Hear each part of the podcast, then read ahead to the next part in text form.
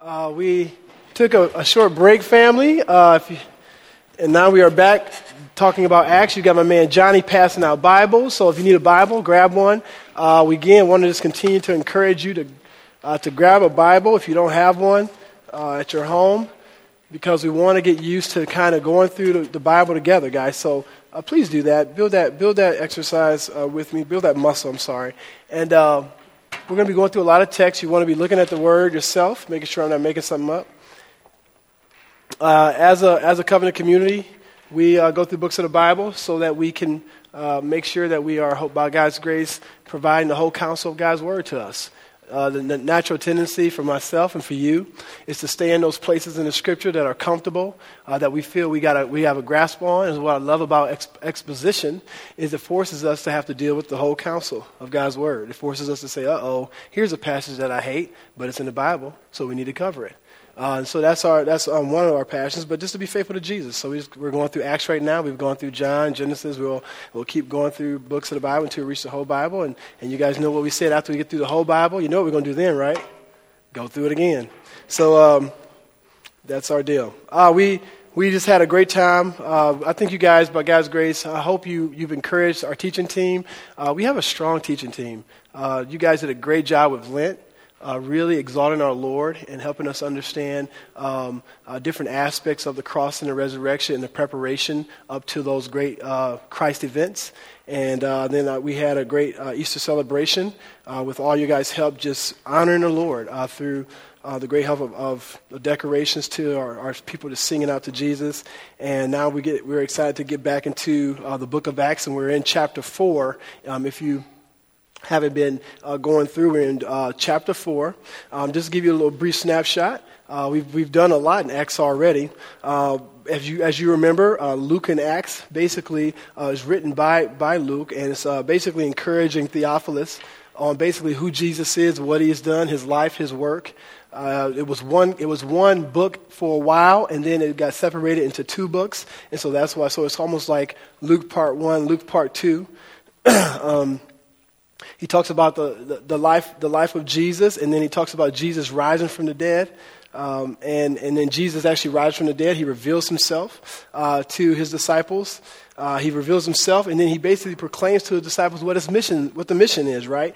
But he not just gives them the mission that we see in the earlier uh, chapters, but he also gives them the power to accomplish, accomplish it. And so we talked a lot, and we'll continue to talk a lot about uh, the Holy Spirit, which is a huge part of, of understanding the book of Acts. And in, in, in some historical cir- circles, they call it the, the, the, the Acts of the Apostles, and some call it the Acts of the Holy Spirit, even uh, because there's so much uh, that's talking about the reality of, of, of this uh, third member of the Trinity and what he does in, in, in, the sense of what he's doing in, in the new creation and bringing about uh, God's, God's redemptive work.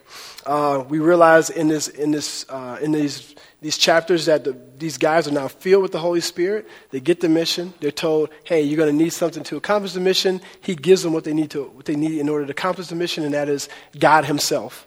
And He gives us God uh, he gives us himself. So, all of us who love Jesus right now, I just sometimes marvel at the fact that you have God in you. You ever think about that? Like, we have God in us.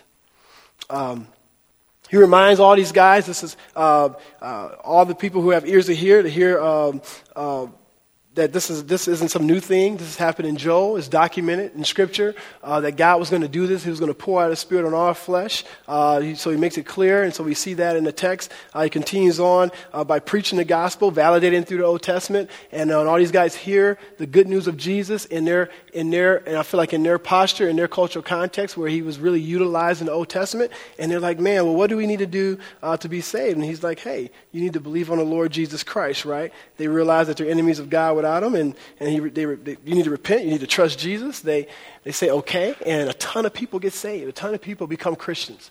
Uh, it says around about 3,000 um, are added to the number. So God uh, gives, gives grace to that ministry. A ton of individuals receive Christ as their king. We now see a new community formed. Uh, they begin to see how to do Christian community. We see that toward the end of, of Acts chapter 2. Uh, and then you begin to see uh, some validation happen. We begin to see some validation of Jesus being king uh, through us, through his people, really, really modeling what he said would happen, and that is, you know, know, I'm going to come, give you this mission, give you the power to do it, right? He does that by even modeling that through Acts chapter 3 because he begins to move in supernatural power that we saw Jesus move in through his disciples. Why? To validate that they are now carrying out my mission.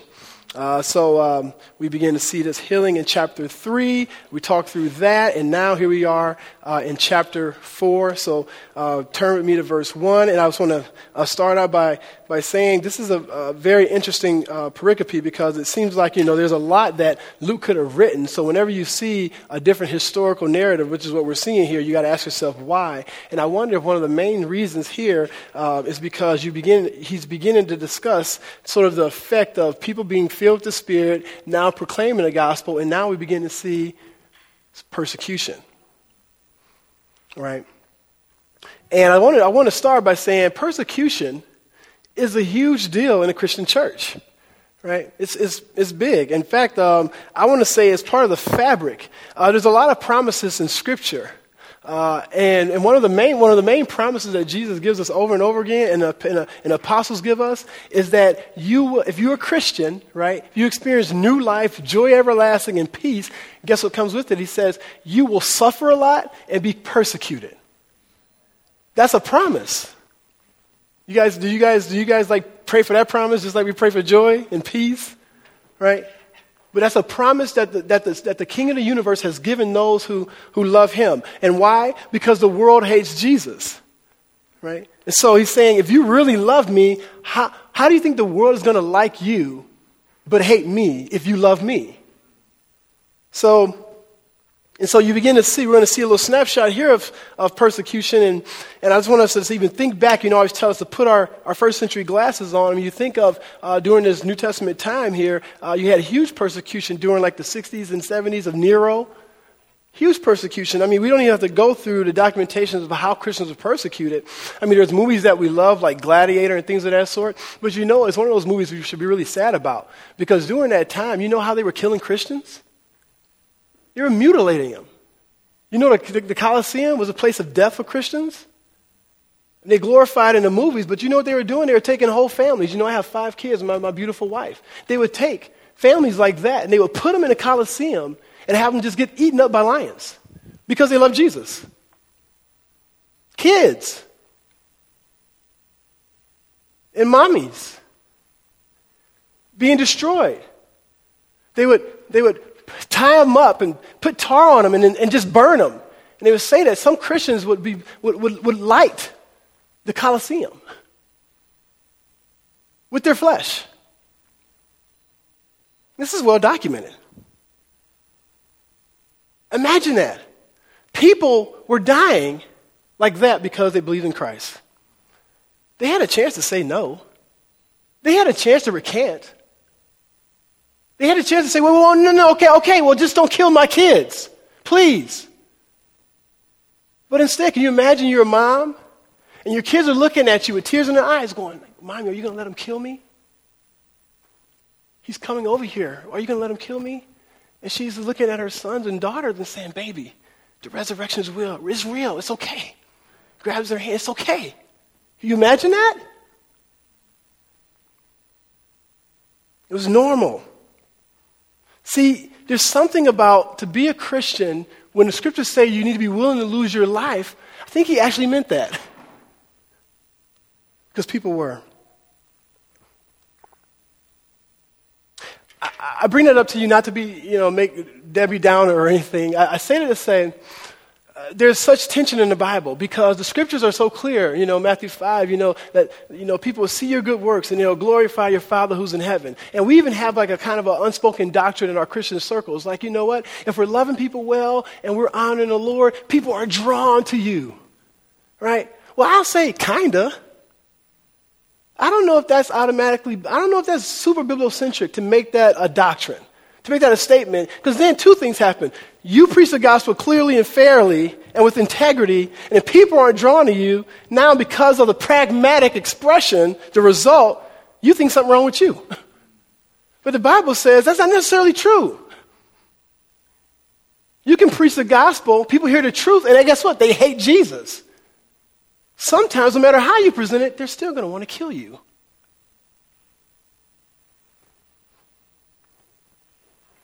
I say that because we enter into this story and we see a scene that's worthy by Luke to be recorded. And I want to process this with you guys.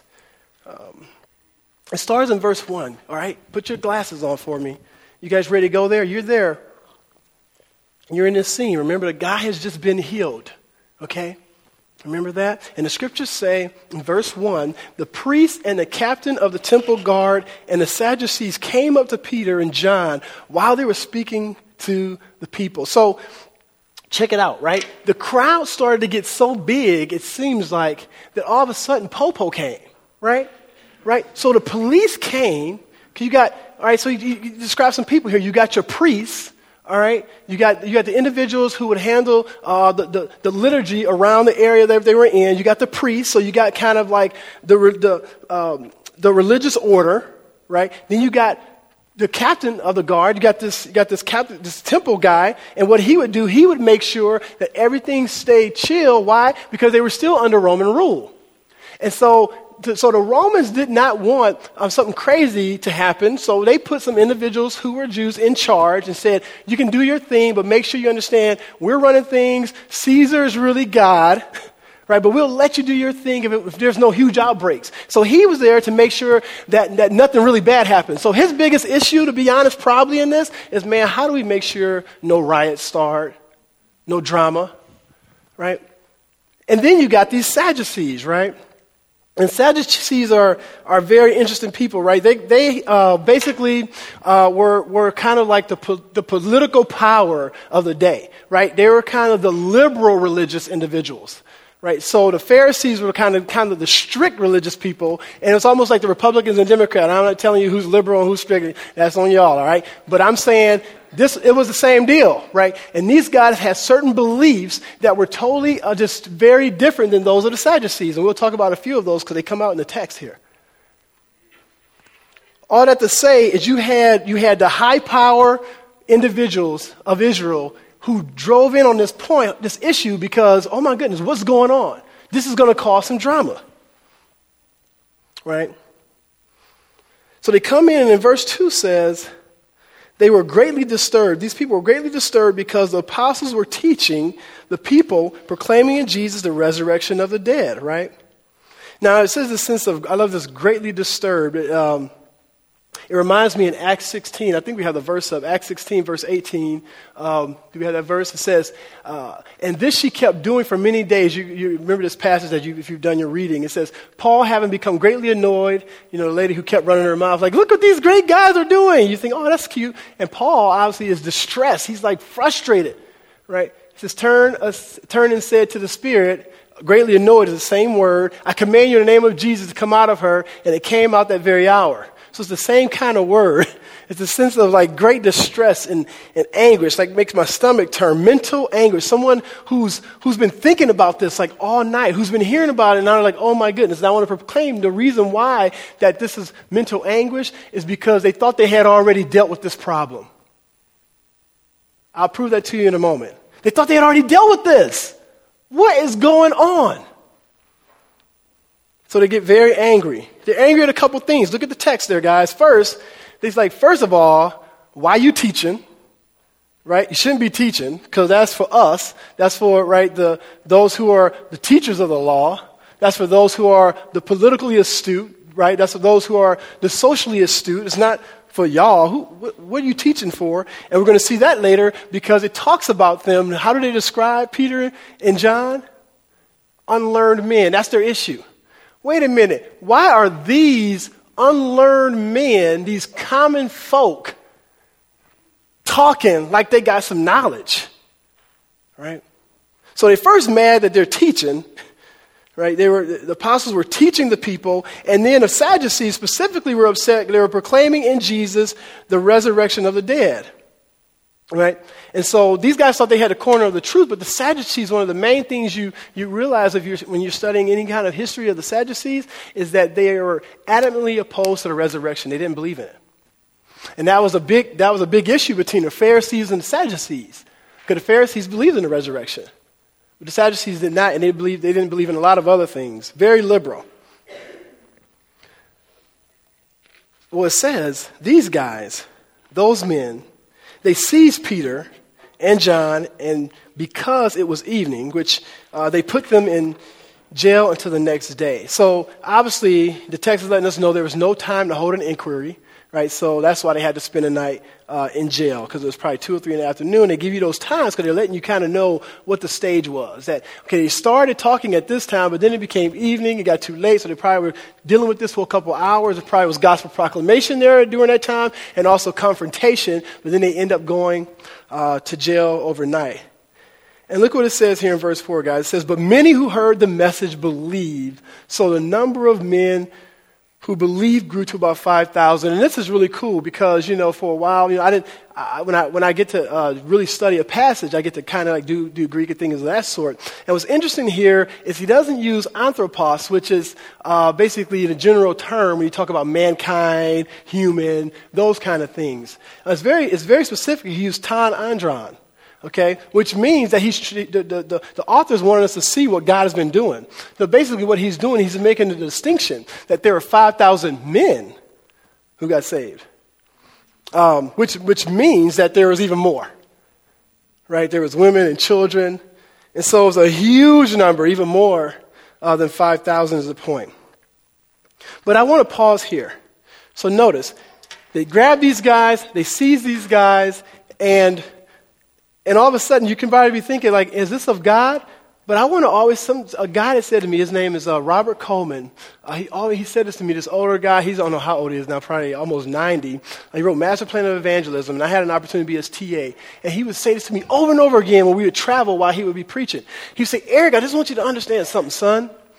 Persecution is never an enemy of the church. He said it to me about like six or seven times. Persecution is never an enemy of the church. You know why? Have you ever thought of that? That persecution is a friend of the church?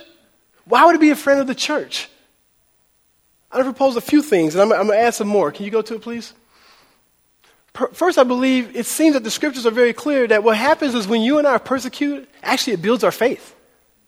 That when you and I actually have to come clean on who Jesus is, when we have to actually say, man, do I really believe this stuff? Because if I do, this is what's going to happen to me right? It builds our faith and our trust in the Lord. Right? In James 1, you can write that down in your, ad, in your address when it talks about what persecution does, that basically it builds endurance, right? It builds character.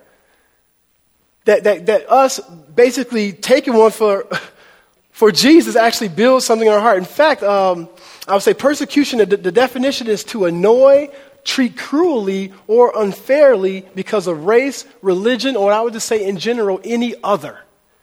When someone's other than you, and you can name the other, whatever the other thing is, and then you treat them cruelly or even because of that, that's, that's persecution. Also, I want to say it purifies the people of God. Persecution, see what happens is, you know, everyone likes, see, everyone likes happy church, right? Everyone likes it when, when a church massages your ego, when it massages your bank account, when, when everything happens for you, you pray and God blesses you. Everyone likes that. No one likes the fact of when you out sharing your faith all the time and no one comes to Christ. No one likes when someone says, Well, the way you did that, I didn't like it, so I'm going to call you dot, dot, dot, a Pharisee. I'm going to call you a person who's not biblical. I'm going to call. We don't like that. No one likes the fact of when you can go, you know, when I was in Turkey in 96, I met people before Turkey had been opened up to be able to share the gospel. I met a guy, he had been sharing the gospel secretly in Turkey for 16 years. Guess how many people he saw come to Christ in 16 years? One. One person in 16 years. Guess how big his team in 16 years was? Three. Three people.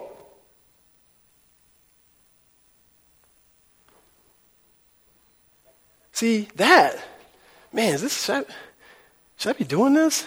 See, see, when, when now, when you go to a place and they say, I'm gonna, I'm, I'll kill you if I find a Bible. See, now we go, whoa. right? So what it does even here, I mean, even in the States, I mean, we're, we're, I, I, can go to these areas where you're getting killed for the gospel, and that's happening, that's true. But what's interesting, we're so wimpy in the States, I can talk about m- way more remedial things that make us say, well, no, I'm cool. I don't want to do church anymore. Right? We don't even want to identify with people who seem uncool. We stop going to church because the church is not cool anymore. I mean, think about the ways people, we get persecuted. We go, oh, well, I, I, okay, I can't do this anymore. It doesn't have to be at the state of murder or family dying. For us, it's when someone just kind of isn't pleased with us anymore. We go, what do I need to do to have you like me again? Because I want to be a good Christian. Okay, don't share my faith? Okay. So walk with you, be nice, but don't tell you that Jesus is king? Okay. Right? You struggle with that? So what it does, see, it, it, it, purifies, it purifies the body. Now let's be clear. You can over purify the church, right? God does his thing, but we see something in scripture that's very interesting is in Matthew 13 verses 24 to 30. You can look at it in your own time talking about the wheat and the tares. Right? It's very interesting in that passage because obviously persecution really says, okay, those who are serious will stay, right, in our former remnant, and those who are kind of been playing around, they'll kind of fall to the wayside. But at the very same time, Jesus tells us very clearly in that parable, hey, don't go over purifying a church because you might take up some people who are really mine and mess them up. Right? That's the whole point. They say, well, Father, hey, we have the wheat, we have the tares. Hey, the tares are kind of messing up the wheat. You want us to go pick the tares up? What does Jesus say? No. Because while picking up all the tares, you might grab some wheat. So how about you chill out, you wait, let me be sovereign, and guess what? When, when the time comes, my second coming, I'll do the reaping, and I'll let you know who's a tare and who's a wheat. Right? That's what he does. So there's that, t- there's that tension. Because we're, we're called as a people of God to judge sin and allow people to understand what the, what the cost of discipleship is. And then there's the same sense that God is saying in the church there's going to be people who don't know Jesus and this is going to be a mess. Right? There's a tension. So it purifies the people of God. It also reveals our motives, doesn't it? I mean, really. I mean, you, you know, you, you start reading the Bible, and that's why we struggle with reading the Bible right? Obviously, it's a spiritual battle. So, you know, you always think when you read the Bible, I always say, you read the Bible, you, ain't never, you don't ever think about Oreos until you read the Bible, you know? And then you want to go get a cookie, and you want to go do this, and you got to go do this, right? There's always something, I would say that's spiritual battle. Because God wants you to be centered on the scriptures, and then you, you, you worried about this thing and this thing, and they're all, if you pause, you're like, why, I, why was I thinking about that? So, so the reason why is also because of spiritual battle, but also because you know what? You start reading the Bible and it starts telling you who you are not. Right? And it starts revealing to you God's desires that are very different than ours.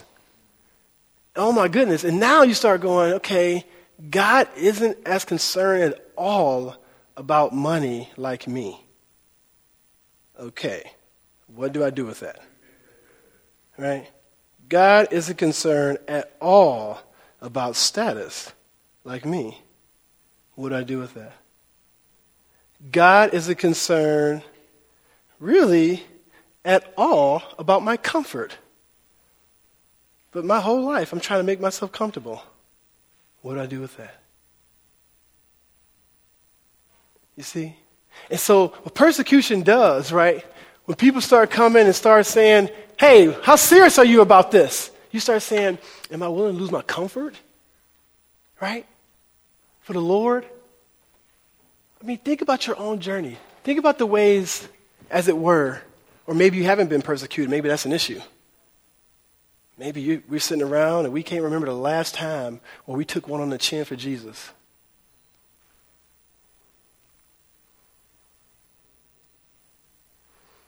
But here, I want to say it seems that, man, God is just basically doing his work. Um, and I want to say that persecution only can really happen right? When we are available to it. Okay? So you can go your whole life and go, well, I, you know, I was doing my thing. I just never experienced persecution. I want to propose there's something wrong because God said you're supposed to have persecution and you're supposed to have suffering. That's just, that's not me making that up. That's what the Lord said. So when we go through our whole life and we kind of feel like, man, this didn't really happen like that for me. Praise the Lord. The Lord has been gracious. I'm going to say, well, no, you probably hid. Is God gives us ample opportunity to experience the cross like he did. Remember, remember Colossians? Ample opportunity. Every day, every week, you get an opportunity to carry your cross. You really do. And the real question is do you take it or do you not? So, I want to propose God actually, just like these guys, He wants us to look forward to persecution with, you know, some, there's, some, there's going to be some man centered anxiety, but also with great joy. Look what He says here. It says in verse 5 the next day, these rulers, so they go to jail. The, the rulers, elders, and teachers of the law met in, in, in, Jerusalem. So now it gets even crazier, right? They arrest these guys. Uh, these guys have been obedient. And all of a sudden, you got this, uh, the Sanhedrin comes, basically. The Sanhedrin, you got the elders. These are, this is like um, the Supreme Court of, of the Jews, okay? So this thing is getting serious. So they come and uh, begin to ask some questions. And, and, and uh, these guys had the right to arrest. I mean, these guys had great power. One thing I, I want to point out, this is another implication for us as a covenant community, is as I was reading and praying through this passage, one thing that hit me, I thought to myself, like, man, what's interesting about this persecution here that we're, that we're, that we're beginning to see is that I feel like a lot of times when there is failure in my life, um, or even uh, persecution, um, or, or bad things happening, I automatically think maybe there's something I did or maybe the Lord's not in it. And I'm realizing that First Peter speaks differently against that, right? Uh, you guys remember the passage in First Peter chapter 4? I believe chapter 4, verses 12 through 17, it talks about no. Guess what? Uh, sometimes, uh, first of all, failures actually can be actually absolutely from the Lord, right? Uh, to point us to Him. But persecution, uh, many times, actually uh, models that Christ could be in something, right? So you, you do the right thing, you get persecuted. What I want to do is I want to figure out a way to get out because, man, why should I be getting all this drama if God is in it? And sometimes I'm realizing when I look at my journey and I realize, by God's grace, I actually I preached the gospel clearly, my heart was in the right place. I try to be faithful by God's grace. Now I can say, man, wow, I think the Lord might be in this. And, and I don't know what this mess is, but let me just pause and be in it and see what God wants to do. See what God wants to do in this mess. Does that make sense? Sometimes when you know that by God's grace, He's allowed you to move in holiness, stay in the mess. Because maybe the Lord put you there for a reason. Now, let me say real clearly in 1 Peter 4, it says, now that's for people who've been godly. If you're in the mess because you've been evil, right? Because you've been doing, you've been living in the flesh, right? So if, you, if your bills ain't paid because you've been blowing your money, you can't, you can't claim that part of First Peter, okay? You can claim the second part of First Peter, and that is you're supposed to be getting drama, okay? But you, the first part is for those who saying, man, I was experiencing Jesus and walking with the Lord, and all of a sudden everybody's talking about me and, and maligning me. Huh. And my tendency, I want to, I want to, I want to change. I want to, I want to fix it. Well, what do you think about me? Well, no, that's not true. Well, what do you think about me? Well, that, that's not true. What do you? Versus going, wait, okay, was it ungodly? Did we do the right thing? Well, maybe the Lord has us in this. See what the Lord does. So that's just an implication uh, from your pastor, hoping to help you as you continue to walk in, in his, um, in his joy. And I believe that when we do that, it glorifies his sovereignty. Because it says, okay, God, you're in, you're in total control here. Praise the Lord. So we got the Supreme Court coming on. Look at what happens here. It says uh, in verse 6, uh, you got Annas, the high priest was there, and so was Caiaphas, John, Alexander, and the others of the high priest family. Uh, what's interesting, you remember this guy's name? You remember this dude? Remember I told you before? They're kind of like, what's going on? Right? Uh, this is in, back in John 18, right? This is the guy they took Jesus to. Right? They took Jesus to, to Annas, right?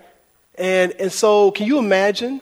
He's getting word this is a dude they killed, right? And he's getting word that this Jesus figure's name is still coming up.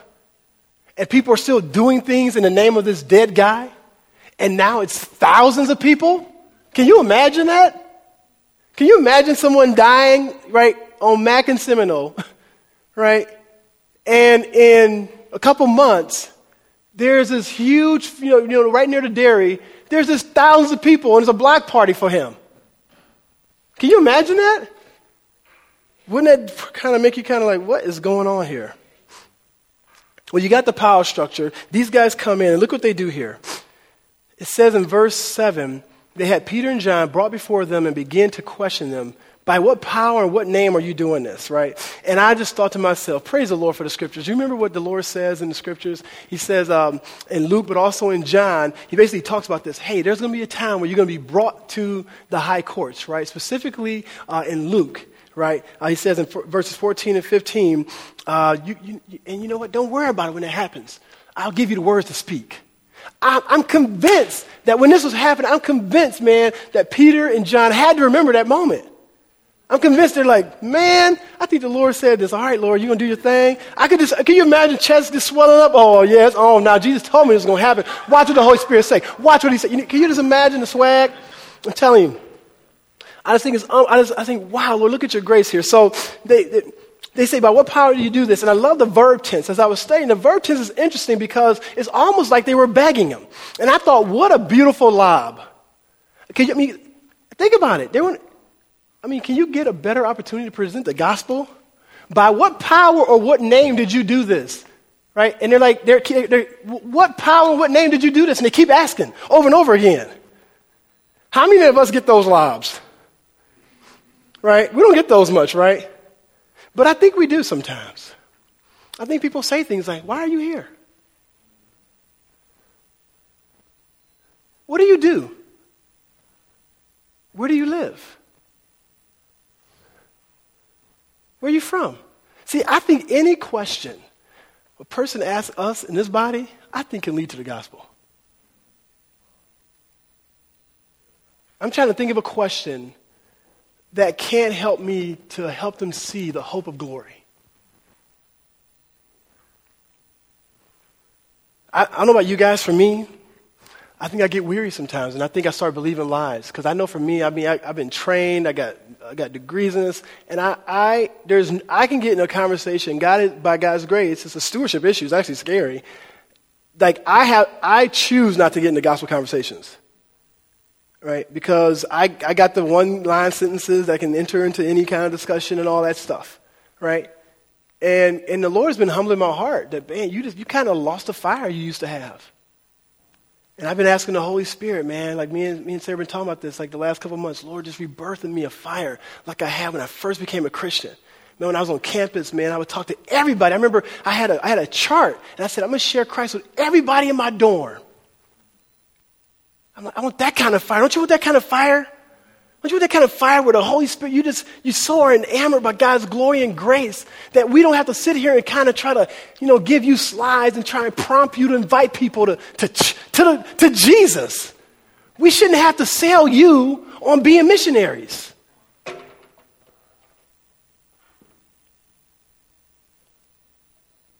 You shouldn't have to sell me. If Jesus really died on the cross and rose from the dead, they keep asking, what stuff you using? Basically, is this magic? What you using? To, how you get all these people?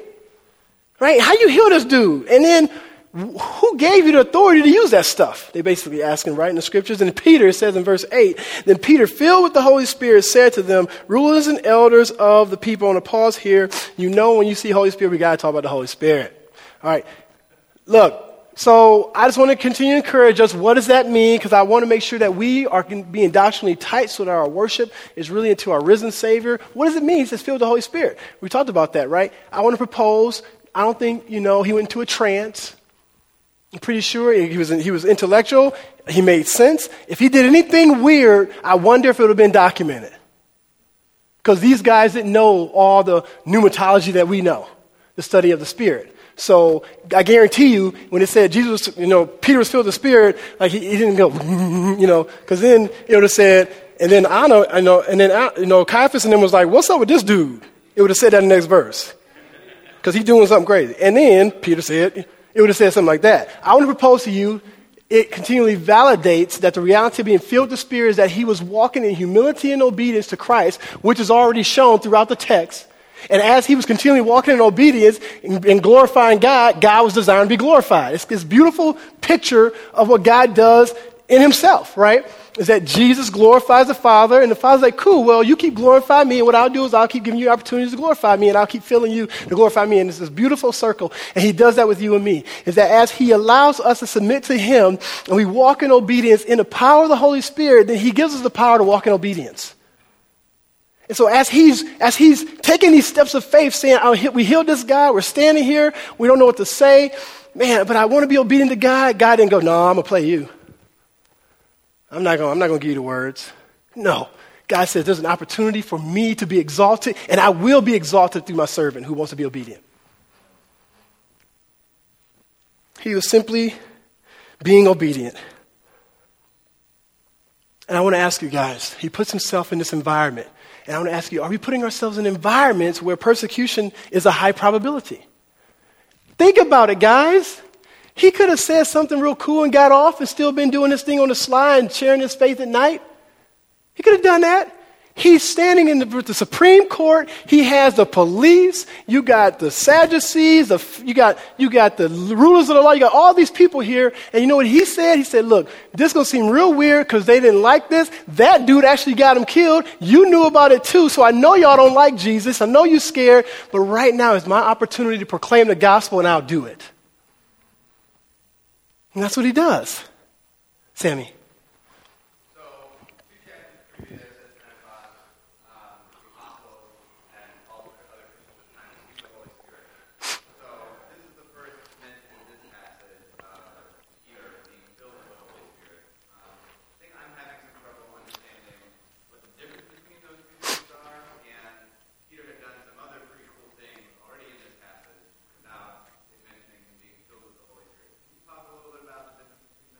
Yeah, I'm pretty sure in, in, uh, in other areas it talked about him being uh, filled with the Spirit.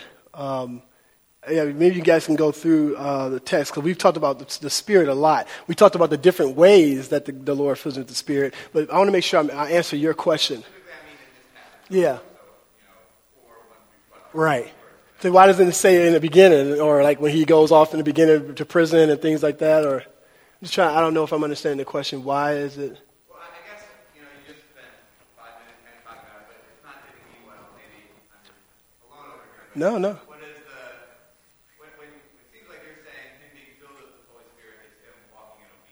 Yes, yes. So that's, just, that just a quick way to... That's a quick way of saying him yielding to the rule and reign of God in his life, yes. And so you, is that, okay, he'll, he'll come up to me afterwards, so. In a good way, please do that. No, but I, but if I, I mean, I want to, I want to answer your question. I'm just not understanding. I'm sorry.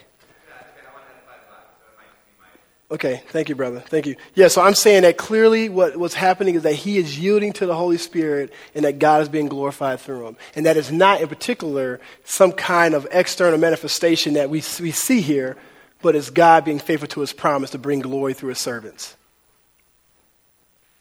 And then it says, look, and it says here, if we are being called, verse 9, guys, if we are being called to account today for an act of kindness shown to a man who was lame uh, and are being asked how he was healed, I love that sense. I love the boldness here, guys. Notice particularly um, how he makes it clear the injustice that's being brought upon him. He makes it clear that y'all wrong for this, right?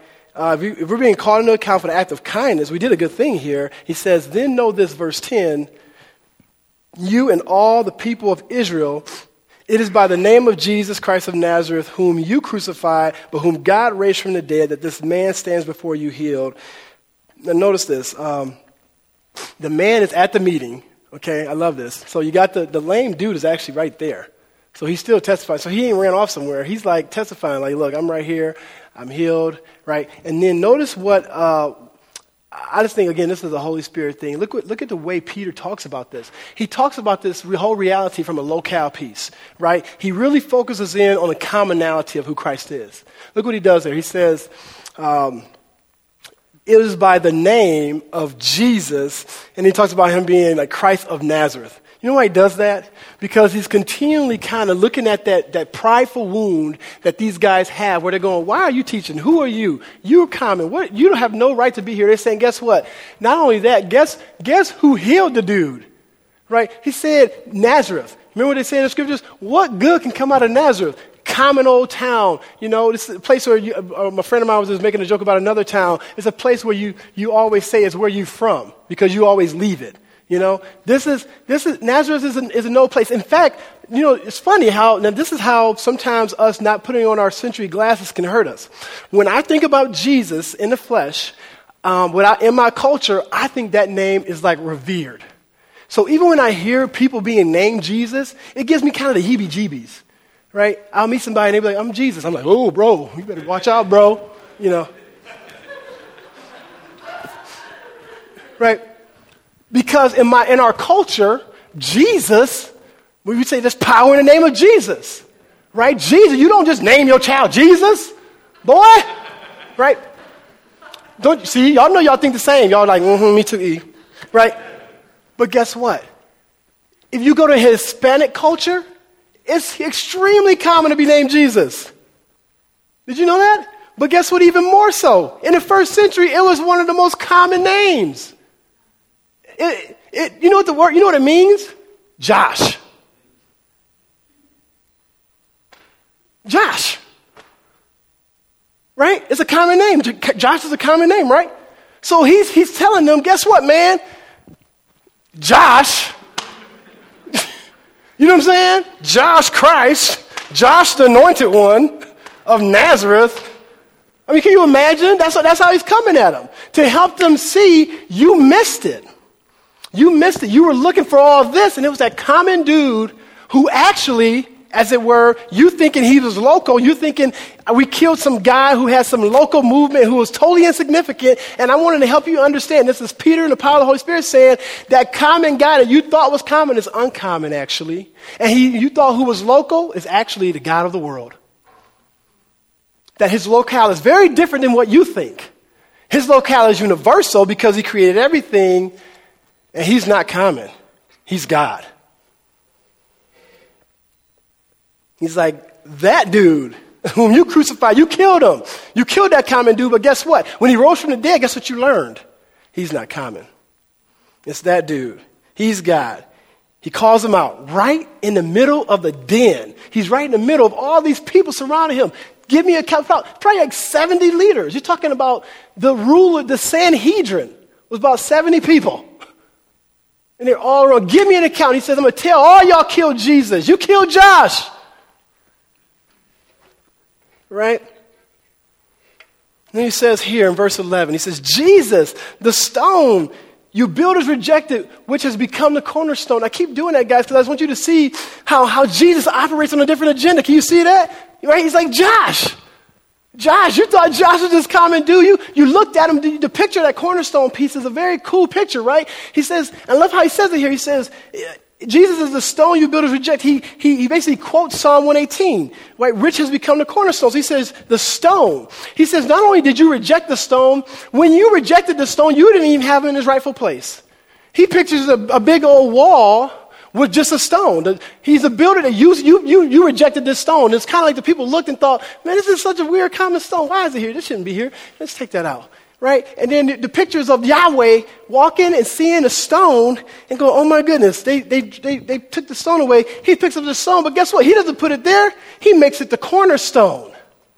So he's saying two things there. Like, first, you put him in his unrightful place, and then you kick him out. But guess what God did? God raised him from the dead and put him in his rightful place. That's what y'all did. He says, God, the main architect, took the stone that was lying on the ground and made him the cornerstone. He's not just a local menace, and he ends with this. Can I even pause before I even go what he ends with? I love that text there because I love that he's hitting the very area that they found all their pride in their significance and their power and who they think they were. He said, No, the God of the universe came as this common dude that you didn't even see. And you, you played him and thought he was just this common weirdo stone, and you tossed him out, and actually he created everything, and he is the, the, the cornerstone, and everything else will be built upon. And what it shows me, the implication for you and me is this is our tendency, is never at MacAv, guys. Let's not be people who look at people and as we're caring for them and we see the very area where the gospel lights need to shine on, that we mute ourselves. Because I want to propose that very area is what should get the gospel light. So if a person's being religious, speak to their religiosity.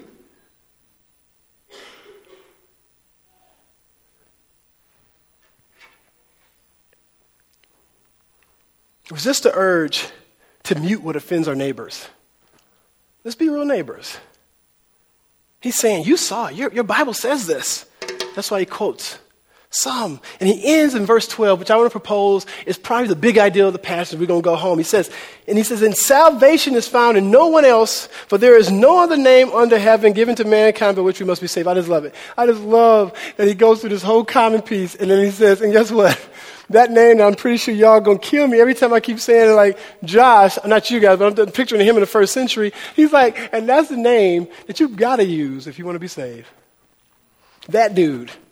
You got to go to that common, weird guy that you thought was totally insignificant. He's the one that saves.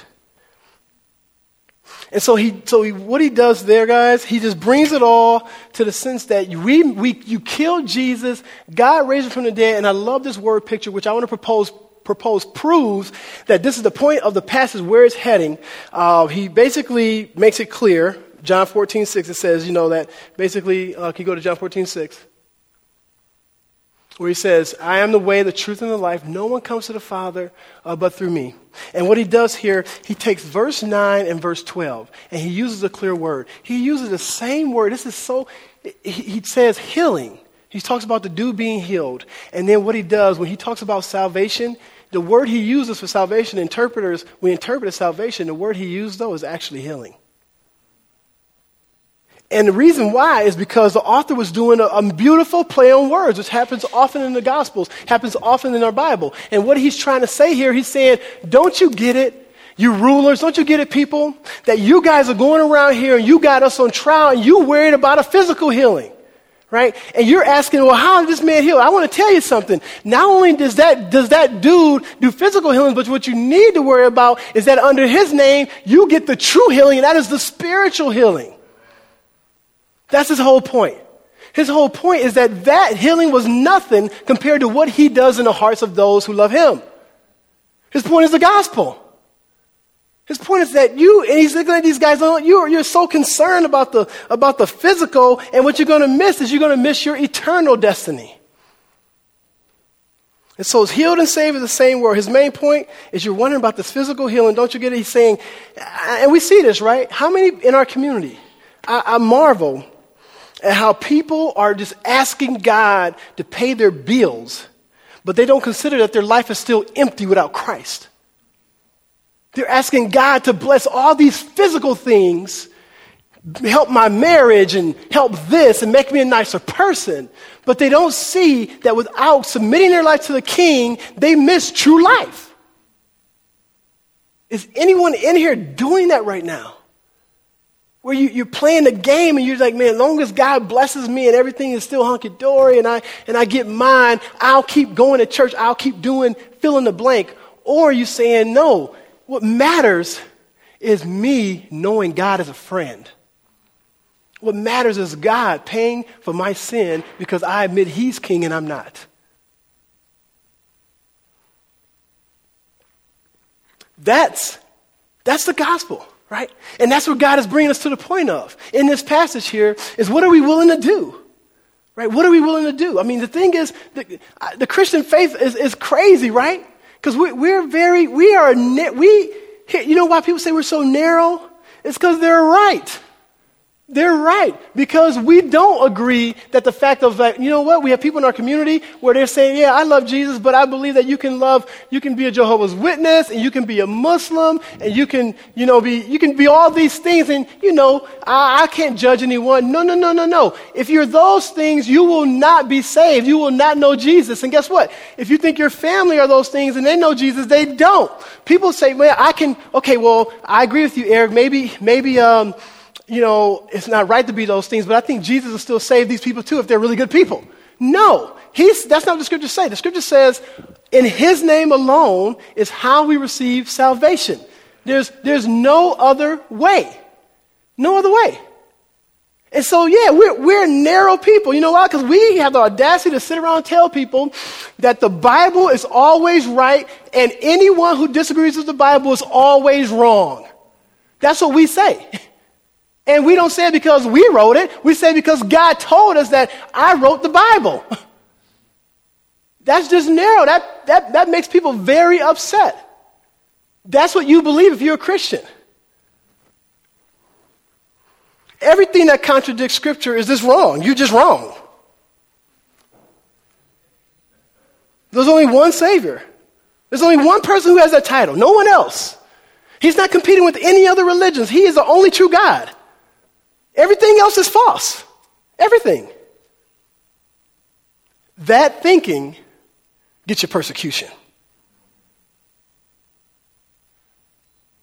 That thinking gets people saying, You're so mean. You're so intolerant. Can't believe you would come to me like that. But it's true. And so, with humility and love, we believe it and we'll die for it. Right? That's what he was doing there. He came to that point. They could have killed him right there. He says, I want to tell all you guys, under his name alone, anything else you trying to, your religiosity, your social elitism, all that is stupid without Christ. Let me ask you a question, guys. As I think of our body, first I want to ask, are you, are you living a spirit-filled life? Are you living a life that where you feel like, man, I, by God's grace, I'm yielding to Christ? Or are you harboring sin? If you're, if you're not experiencing just God's grace and spirit-filledness and I just want to ask for you to be praying. I, am going to, we're going to do a time of tithe and offering and in communion. And I want to have our elders um, in the back. And, I, you know, if you want prayer, you want to be prayed, prayed for, I want to pray. I want to pray that we'll be a body who's not just living in the flesh. Man, we're yielding. We, we, God has just given us grace to yield to Him. And we're experiencing just that moment by moment fellowship with our Savior where we're praying, where we want to get in the scriptures, want to enjoy the Lord. And then when was the last time you shared the gospel with somebody unabridged? not said some words that are Christian. When have you sat down and been able to share the gospel message with someone and ask them for a decision to say, Christ is my king? I want to ask you uh, to do that. I, w- I want to tell you, you've had, you get many opportunities every day to do that. And with your neighbors, I want to ask that, you, that we, be a, we be a local body where we're, we're tenacious for Jesus, okay? And we're okay with being misunderstood for the sake of the gospel. Um, let's put ourselves out there. I think one of the metrics is inviting. I just want to encourage us to be inviting. I want to encourage us as we look at that story, as we see uh, these wimpy guys who were wimps before standing up, being willing to be murdered, and telling the truth to the very people they ran from. Can you imagine that? The very people they ran from. It's the same dude that they took to Jesus when the disciples ran.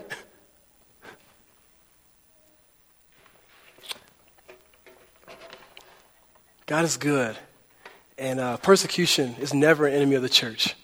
So, guys, let's, let's enjoy the Lord. Let's allow this spring and summer to be a, a, a summer, man, where we are not afraid at all to, to let it loose for Jesus. All right? Let's proclaim him. Hey, we're going to do a tithe and offering. Um,